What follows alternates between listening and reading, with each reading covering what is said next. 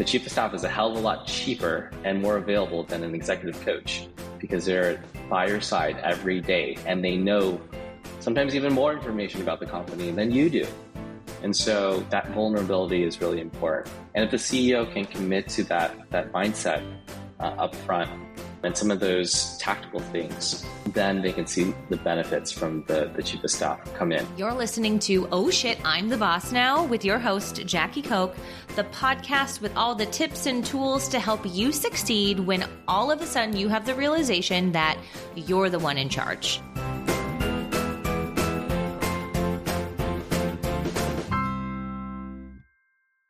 Hello, welcome back to Oh Shit, I'm the Boss Now. I'm your host, Jackie Koch, and today we are diving into a topic that I have getting more and more questions about. I hear the term thrown around in a lot of my friendship circles, and it is the chief of staff role. What is it? Do you need it? How can it help you all of that stuff and that's what i'm diving in today um, and i have an expert i have mackenzie lee on the show um, he is the ceo of at, uh, at cedar and he basically has a chief of staff agency. He has over a decade of experience serving C suite and top executives at Fortune 1000 companies, growth companies, and startups. He helps executives improve their performance and become extraordinary leaders. Um, he enjoys helping them find the right chief of staff talent to solve tricky business problems and drive quick operational results across the companies. We dive into, uh, we, we actually talk about his new playbook, the chief of staff playbook he just released, which you've got to download. There are so many great nuggets in there. So, cannot wait for you to learn a little bit more about what the chief of staff even is, what it does, and if you need it for your business. So, let's dive in. Mackenzie, thank you so much for coming on the show. So excited to dig into this topic. Thank you, thank you, thank you. Welcome. Thanks, Jackie. Thanks so much for having me. Of course. So I am so excited because I met you on LinkedIn. Um, and now I finally have met you um, sort of in real life um, via video. Um, and the work that you're doing, I met you because, um, well, I've been following you for a while on LinkedIn actually, um, because you do provide such great content about a chief of staff role. The content you get, you share about that role, I think translates also to a lot of different roles in business as well. So I'm sure we'll dive into that. But I started following you for that. And then um, you had mentioned, I think it was last week, that you were creating and releasing this playbook um, about the the chief of staff role and i was like well i want that um, and so i got it and then we just got to talking and i somehow bribed you and well maybe i didn't bribe you but i convinced you to come be on my show because i want to pick your brain on this topic so for listeners that's how we met and thank you so much for for coming on can you give a quick overview to li- listeners about your background um, and, and what you do, um, just so that they can kind of get a little bit of a background as well. Absolutely. So, my name is Mackenzie Lee. I'm the CEO at Cedar, and I've over a decade helping leaders uh, perform at their max ability and also to drive performance and growth at their company. Um, I am a multi hyphenate. I've had a, a, lot of different things underneath my belt, as you would expect with the chief of staff. I've been an investment analyst, a management consultant. I founded a fintech company and also was a de facto chief of staff. Um, and so that led me to see the power of this role um, in transforming not only the life of the CEO, but also the company. And uh, I also saw a demand in the market for this role. And so decided to start a company around delivering on demand chiefs of staff. That's amazing. So needed. Okay. I have so many questions, but I want to dive in first. Okay. The question is actually, first I'm going to give some backstory and then I'll ask a question. So, backstory is I feel like as I have been working in recruiting and HR, specifically in the world of startups, chief of staff has been a thing that has been talked about, I think, for quite a while in the world of startups. And the, the role itself has morphed, has a few different ways that you can leverage it, which I'm sure we'll get into. But what I'm noticing is that I also have um, a lot of friends that and my peer group are entrepreneurs and i would classify them more as like digital entrepreneurs so maybe they have courses or podcasts or that type of a business and they have a very small team maybe they have like three or four people and what you often hear is the word integrator I don't know if you've read Traction, um, but you know, they a lot of these businesses follow that mindset, and they're like, you need a visionary, and then you need an integrator. And a lot of them are starting to, to think the integrator is a chief of staff role in their businesses. So I'm seeing this word come up a lot and this this this title come up a lot in those conversations as well but it's a space that I don't think they actually know what that uh, what a chief of staff actually means. I know what they think they want it to be, but I don't know that they know what it means when they go out to search for previous chief of staffs. So, what I the question, so that's leading into the question and the question is what in your how would you define what people think a chief of staff is versus what it actually is? That's a great question. Um, it leads me to think I should write a post about this. You should. Absolutely. I think there's such a misconception on what this person uh, could be or is. So maybe people think, hey, it's just a glorified EA. You know, it's maybe like someone said an EA with a brain, which is, I think, so insulting to EAs, by the way, because EAs are so important. And they're running your business. Like, if, oh my yeah. gosh, I get so pissed off. Don't get me. Absolutely. Absolutely. Um, and and by the way, there's a gatekeeper. So if you cross any EA, you know, there's no luck for you in trying to get anything. Um, but people say EA with a brain. People say um, that's a terrible analogy. I have never heard know. that. If I heard that, I would lose my mind. I'm not going to name any names, of course. Um, people, you know, outside of the U.S. too, they think it's a HR specific role. They think it's someone who just manages all of the people, and this probably comes back from the fact that the history behind the term originated within uh, you know military or, or, government where they were actually in charge of all the people um, underneath you know underneath the general or something like that um, other other things people think the chief of staff is um, well honestly they don't know they just said i don't know what you do people running around in the company saying I, I, don't know i think you're just an important person and um, you know you do a bunch of things, but I don't actually know what your outcome is and what your role is. So there's actually a lot of confusion, and there's actually no definition in their mind. Right. Um, what else do people say? Those are the two buckets I have. I think. Yeah, I think that's right. And so on the flip side, you know, I say uh, the chief of staff can be, you know, five different things. Um, they could be a strategic advisor to the CEO. That's number one. They could be a trusted confidant. Number two they could be a CEO proxy to make decisions when the CEO is not there. That's number three, and that's special cases. Um, number four, they're like a master organizer. They can track every strategic initiative to close. They can tr- handle all the balls um, that are in the air. Uh, number five, sometimes they double as a communications director for the CEO, drafting speeches or helping them create a pitch deck for investors, everything related to preparation for meetings. And then um, the last one, which is cheeky, I saw someone use a term chief change agent. Um, and I kind of love that term because it actually has the word chief in it again. You know, it's, it's elevating the, ch- the chief of staff to that C suite level. And uh, really, they are trying to enact change. They are trying to drive an outcome across the company uh, in the same way that the CEO would you know cross functionally yeah i agree with you 100% on all of those things. Thank you for sharing. Um, in your playbook you you talk about the the role of a chief of staff or the goal of a chief of staff like i know you just shared some of the roles that they do but you you you talk about kind of the goals like i remember reading like it's a force multiplier can you go through what some of those like why i guess my more, more the question would be like what state should your business be in? Maybe is the better question for you to start thinking about bringing in a chief of staff and and let's start there. Um, and then I'll go into my other question because I feel like this will flow into that. Yeah, there's different ways to think about it. I, I have a uh, section around what are the triggers which would lead a CEO to take on a chief of staff, and then beyond the triggers, what are the warning signs that a CEO should you know ring the bell and, and bring in the chief of staff. So on the triggers, sometimes um, maybe the CEO is new to the company. They've just been hired in and they don't know anyone. They don't have any relationships.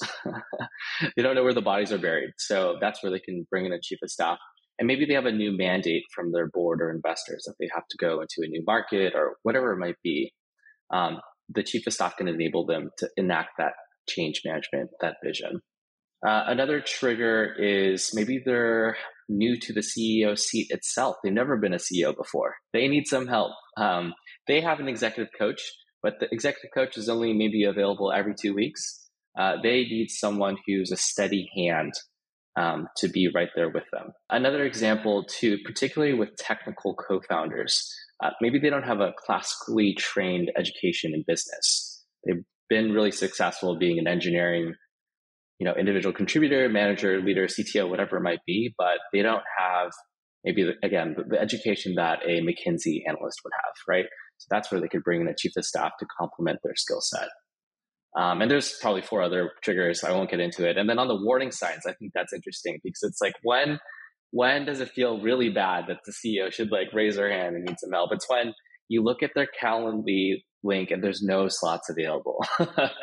you look at their calendar and it's wall to wall, back to back. Uh, there's literally not even a bio break, you know, written into the schedule. It's literally no uh, no space on the calendar. Um, when obviously their to do list is way too long, and they, you know, what's the point of to do list if like things actually don't come off the list?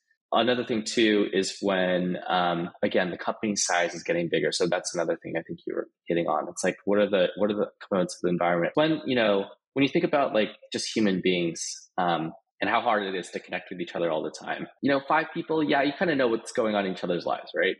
Um, when you get to around ten, it's getting a little more painful.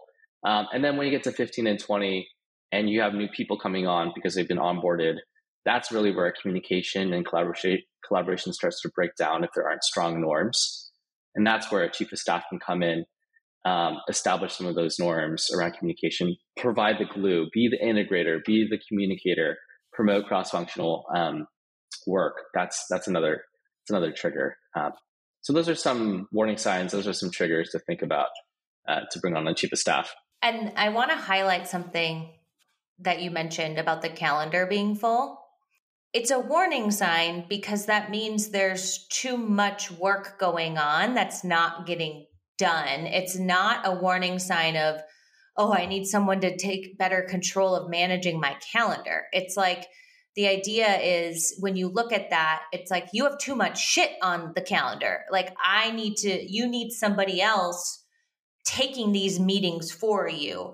Like, bubbling up the information to you so that you can make decisions. It's not about like, I need an EA to make sure my calendar isn't getting so overwhelmed. Um, I would, I would just want to clarify that because I don't know that listeners um, maybe can make that distinction. That's really helpful. I, I think it what it hits uh, gets back down to it's like around accountability and responsibility. The CEO can be accountable for a lot of things but doesn't have to be responsible for executing all these things. They can delegate, right? And they should be delegating all the time. Um, they can delegate to the chief of staff or to their business unit leaders, whatever it might be. And like you said, the key decisions and actions can be bubbled up, and you know all that work can be abstracted out of the mind share of the chief of the CEO, so they can focus on other things that are key to them. Um, and I, I, write about the zone of genius um, in my playbook, and I think this is applies to anyone who's a worker anywhere. but it's really trying to find your zone of genius is the stuff that you are good at and you want to be doing. It's a high skill, high will quadrant. And once a CEO puts a box around those things, then you can take a look at the calendar and say, hey, is the CEO's, you know, uh, spending of time and energy in the right box or not? And if it's not, then let's let's remove some things from the calendar. Let's delegate again to other other other people. What a good exercise you know uh, to to do. Even if you if, if you're in a position where you don't need a chief of staff or you don't need an assistant like such a good exercise to do to determine the next hire you should make in general. That might be a chief of staff that might not but such a good exercise to do. Um, and i think as an entrepreneur i'm sure you can relate there's no shortage of work to do and all of a sudden you get done with your week and you're like i didn't spend any time doing the things I, i'm good at or that i like you know and and then you complain about it or you feel like there's no hope in getting out of that and that's such a great simple exercise you can do is to map out all of the tasks and then look at your calendar. Isn't there a saying that it's like give me your bank account and your calendar and I can tell you what your priorities are or something like that. Like the same is kind of true, you know, yeah, for absolutely. work. So do you think that there's a headcount size at all that determines when is a good time to bring in a chief of staff or or is that less relevant? Or a revenue number? Like Yeah, I, I like the people number because again it gets back to the communication collaboration issue it also um, probably is a signal hey you're hiring you know and onboarding people which introduces complexity um, so i you know typically companies come to me when they're in late stage seed and they're about to raise their a because they think okay um, i have this a round coming up and i'm going to hire a bunch of people and by the way i have to go hire and onboard them and then train them and then get them working in the same culture that we've already established um, and also, I'll be flushed with cash a little bit more. So that's where really when I can pull the trigger. Um, and you know, investors will put a question mark. Hey, the seed stage company thinks they're so important that they need a of staff. Maybe that's a red flag. Um, so those are some some things I think about when I talk to you know CEOs and founders. Like, hey, when do I need it? Obviously, sizes of seed and sizes of Series A range. You know, from big to small. So again, it's really um, the sniff test. I think is like how big is your team? Do you feel like your um, communication and you know collaboration is breaking down because of you know, some silos or, or, lack of information sharing? And I want to mention. Um, so I want to go back to when you started in a few different chief of staff roles. Do you have was your experience one where you had a a great experience and a not great experience? I guess what was your experience like transitioning into that chief of staff role and figuring out I think it's just as much you figure like if someone steps into a chief of staff role for the first time, it's just as much you figuring out what the role is alongside of, you know, the CEO. So I just want to get an idea of what that transition was like for you and if you had any learnings along the way. Yeah, and, and so the reality actually was that I never had the title. I was just doing de facto chief of staff activities, which is quite common actually. Very common. I can tell you a ton of people. Absolutely. I, I meet um, other business leaders who have come to me and DM'd me like, hey, you know, I actually realized I was actually a chief of staff for XYZ leader. And, um, you know, the body of work that I was doing was very similarly mapped. Never had the title. Um, and and I think this is actually a common occurrence. So so back to your your point around how do how do we both as a principal or a chief of staff how do you make sense of you know what you need to do? I mean, what I say again is you know I think back to the zone of genius like hey you know what's the reason why you're hiring this person at all? Is it because you want them to take on activity A, B, C? They have to have skill X, Y, Z. You know what what is the need? What's precipitating this? Um, and then that should actually form the roadmap for the 30, 60, 90 days for the onboarding of a chief of staff. It should be very clear that you're trying to provide immediate relief and value to the principal, the CEO. So say, you know, the CEO needs more support for big deals that they're trying to close. Um, the of staff can take on, you know, like a profile research, like, hey, I'm going to research, you know, what Jack, where's Jackie's from and, you know, what the business is like. You know, very tactical. Um, and I also write about this concept of trust. Um, typically, you know, maybe the, the leader and the chief of staff have not really fully worked together in such an intimate manner before. Um, and few people actually have because it, it's quite, ideally, it's quite, uh, it's definitely like a safe space where the CEO can like tell all the problems and the issues to the chief of staff. And so to get to that point, um, there has to be a series of small wins to build trust. And again, that's what I like encourage for the 30, 60, 90 days, um, where you can actually execute small mini projects and gain the credibility and trust. Someone else wrote this, this great uh, post too. Once you have the trust with the CEO, then you can move on to relationships with the rest of the executive team. So after the CEO trust is gained, um, then you're starting to make relationships with the CPO, the CTO, the COO, whoever it might be. Um, also adopting the same sort of mindset. What's their zone of genius, and what are the things that they don't want to be doing, or maybe the things that they um, have been avoiding. and um, providing support there to gain their, their relationships. And then you start to have a really high functioning, what I call office of the CEO, where the chief of staff has strong relationships with the CEO and also with the executive team moving towards a, you know, a steady state service. Um, but the first, you know, few days, weeks are super critical, as you would imagine. That first impression really matters. Um, and so the sponsorship from the CEO is really important. Communicating from the CEO to the executive team, to the company, hey, Jackie's in this role now. Um, she is amazing. She has all these capabilities. She's going to be working on these very tactical things to start. You can expect her to expand her reach and value to the, um, the rest of the company over the next you know three to six months. You know, let me know if you have any questions. That type of sponsorship is really important because um, there's a deliberate intention by the CEO to place this resource next to them as they go you know about the company. I've always experienced where chief of staffs are often like a stopgap for different problems that are going. Not not pro, I don't know if problems is the right word, but um, you know, a chief of staff, in my experience, knows pretty much everything about business and can figure anything out, and is often the stopgap if there's issues going on, or um, a lot of times those are kind of the first projects that can get thrown at that role. Um, is what I've seen. Whether or not that's good or bad, I guess I don't know, but that's how I've seen it utilized. totally. Yeah, I, I I make an analogy to the Matrix um, when Neo's sitting in the chair and downloading, uh, you know, a program to fly a helicopter or something like that because he's never done it before. Um, the chief of staff has to go into a unexpected situation, learn the skill maybe for the first time, and start making that you know business area or practice happen, and then hand it off to someone who might be coming on. But they are definitely looking at all the gaps within like you know like a talent map essentially within the organization seeing where the gaps and the white spaces are um, and those white spaces are critical to the business to reach its goals.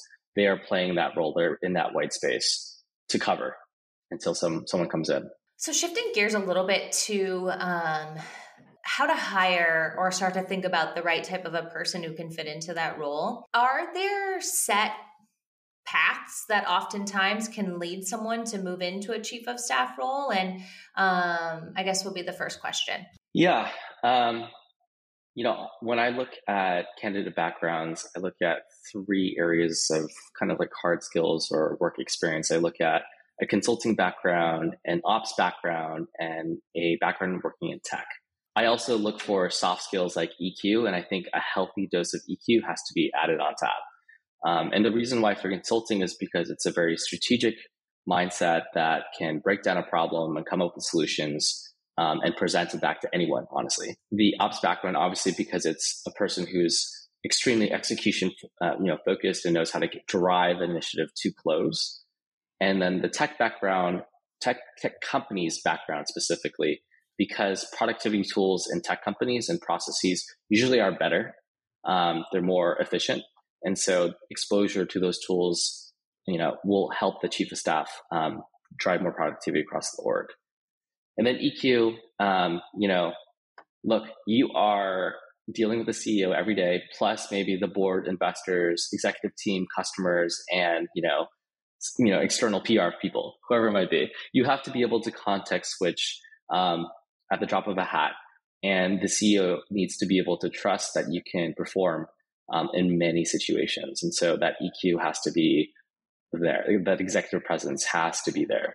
Typically, people who listen to this show are actually, I, I don't, I think it's a blend of both employees and leaders, to be honest. But I'm curious, I would love to hear your perspective on why moving into a chief of staff role could be good for your career. Like, what does it do for you in your future career goals or, or plans? Yeah, I would just say, you know, if you want to compress 10 years of business work experience into two, like have at it. you know, if you had a choice of getting an MBA or working as a chief of staff, I mean, the the battle scars, the relationships, the actual know-how in a chief of staff position is like 10x. A hundred percent. So you you get that experience and then you gain the trust of the CEO. You can go anywhere in the company after. And so the, you know, the unspoken sometimes, but it's better if it's spoken about. the, the spoken agreement is that you do your tour of duty and then you move into a director role in a new business function that of your choosing. um, and that's mapped to your skill set. Um, and so that exit opportunity within the company is really strong. And then I need to do more research or I need to find it where they show chiefs of staff founding companies. The exit path from chief of staff to founding a company is really strong, obviously because of the know how, but then the relationships from the investors. You know, they maybe are already interfacing with VCs. They have done the outreach, you know, on behalf of the CEO to, I don't know, dozens of investors. And so they can go back and, you know, re, re, reignite those relationships and say, hey, actually, um, I have the stamp of approval from my CEO, I have the blessing, and I have the skill set, and now I'm ask, asking for capital. Um, that type of pipeline, I think, is super strong. So, what I'm hearing is it should be a defined amount of time. You shouldn't just have a chief of, I guess, are there career chief of staffers? Like, is that a thing? There is. It's more rare, but I think it's going to become more common. And I have a goal to um, professionalize this specific role uh, a little bit more further. And there's someone named Lynn Walder out there who has written a post around titling around chiefs of staff. And so she advocates, and so do I, around adding manager to chief of staff or director chief of staff, VP, SVP, EVP to indicate the seniority of that resource, um, not only to the executive team, um, but also to that chief of staff so that they know how they're leveling up. And um, that should obviously be uh, compensated accordingly and uh, be motivating for the chief of staff to stay because it actually is quite disruptive for the CEO to actually have to find someone new. And um, they have to be trained, they have to be onboarded, and that trust bond needs to be recreated. Yeah. The titling of the chief of staff role is an interesting one for sure. And and I do truly think it's it it fills the need for the integrator, you know, in the traction mindset or or whatever. Um and having somebody in that role long term might be the right fit for your business. It just depends, I think. If you're a business that's scaling and growing, it's almost like it's obviously a much more sophisticated version of this, but it's like when you have um, in like recent grad programs, right? And you put them on like a tour of duty and they're learning all about the business until they pick the department they want to end up moving into. It's kind of like that, except that's where you're developing your senior leadership talent. Um, and so if you can really get into a great process of having that be like a formalized thing within your company, yes. if you're scaling and growing, you can build your leadership bench so much easier. Totally. I mean, you're getting firsthand action, you know, view like audience viewership of the action of this person, and you're able to evaluate their output like almost immediately. exactly. and then you can motivate them, right, to to stay, and by giving them a bigger job. Um, so there's just a lot of virtues, I think, to this programmatic aspect to have multiple chiefs of staff. You know, definitely within startups, as you're moving from stage to stage, I think there's specialists that can be brought in at different stages. And so, I mean, I was talking to other chiefs of staff, maybe they don't even like, they only like doing from C to B and then they're out. They don't like doing big company politics. Um, and that's, you know, that's where having multiple chiefs of staff might, might be useful. In, in a larger company, maybe like say Pepsi, that's maybe where the chief of staff will stay on on a longer basis uh, because you know the relationships will matter and uh, there's less change. Yeah, you know, totally. going on on a, on a, on a high level. Oh, I love it. So I guess the last thing I want to dive into is if you are somebody who's listening to the show and you're like, oh, I really need a chief of staff. Actually, I have two questions. So first would be if you're thinking about onboarding a chief of staff, what what do you have to be willing to commit to and doing because it's a big change in your behavior as a leader to onboard a chief of staff. And so you have to be willing to do a number of things for the role to be effective. Otherwise, you just hired somebody that you have to like give work to if you're not going to allow them to do their job. So, are there any things that you really feel like CEOs need to be willing to do and change about themselves and how they've been doing things? Yeah, I mean, you know, it first starts with mindset. It's like, hey, you know, are you open to doing things a different way? Uh, because if you're going to do them the same way, then there's no point in bringing on the chief of staff. Like I said earlier, are you willing to sponsor and communicate that sponsorship to your team that you're bringing on this resource? Um, are you also willing to have a partnership around what that 30, 60, 90 days looks like um, and have a repeated conversation around that? You know, are you willing to actually be vulnerable to this chief of staff and actually tell them your problems? The chief of staff is a hell of a lot cheaper and more available than an executive coach because they're by your side every day and they know sometimes even more information about the company than you do. And so that vulnerability is really important. And if the CEO can commit to that that mindset uh, up front um, and some of those tactical things, um, then they can see the benefits from the the chief of staff come in. And then selfishly, I have a lot of clients that I would argue need a chief of staff, and I've been unsuccessful in selling it how do I sell that to them? Tell, give me some, get help me, help me sell them on why they need this job. yeah, yeah, I write about this in the playbook. It's like overcoming the CEO objection to the chief of staff, and you know, oh, okay, I haven't saying, gotten that far. I got to get yeah. into. I got to read that. I got to memorize it. So, you know, sometimes say, "Oh, I can just do this myself. Like, why do I need to bring someone in?" You know, and uh, you know, I, I, bring it back down to the zone of genius or even the concept of having fun. I'm just like, do you want to be doing everything? Um, do you want to only focus on the things that give you energy back that are high priority? Um, or do you want to slog it through? And by the way, the more you grow and the more your problems become bigger and bigger, um, it's going to become harder and harder. You're going to sleep less and less. So, you know, do yourself a favor. Um, first step is admitting that you have a problem, right? I'm going to use this approach with at least one client. I know who. Yeah, see, let me know if it works. Um, and then, you know, helping them, you know, come around. And I probably write about it a little more succinctly in, in that playbook, but, uh, you know, that's kind of like the talk track that I use. Great. Okay. I'm going to read it. I'm going to test it and I'll shoot you a, a LinkedIn message know. and let you know how it goes. Totally. Um, I'll be like, damn it, Mackenzie, I didn't win it. Like, what else? and we we can we can pitch it together. Um, amazing. Well, thank you so much for the work that you're doing for this role. I think it's going to, especially in the world of remote work, this role becomes even more critical, which we did not even get into.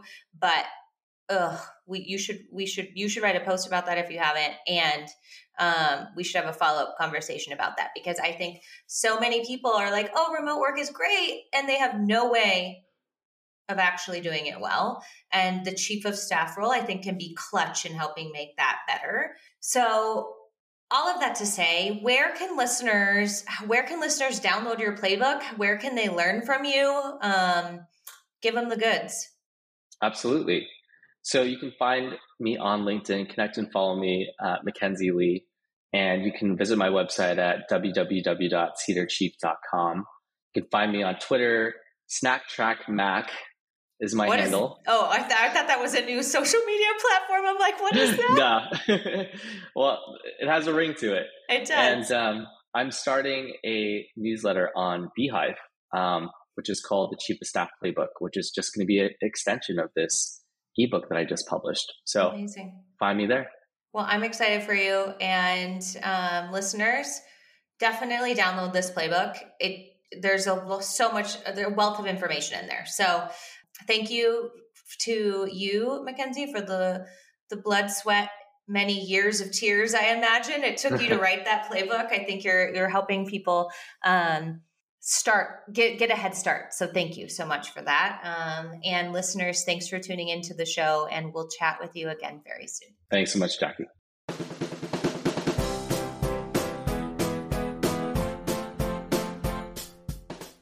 Speaking of the power of people, I'd be honored to read your written review of this show. If you enjoyed what you heard and have suggestions on how to make this show more impactful, please show your support by taking a few minutes to let me know what you think. See you next time.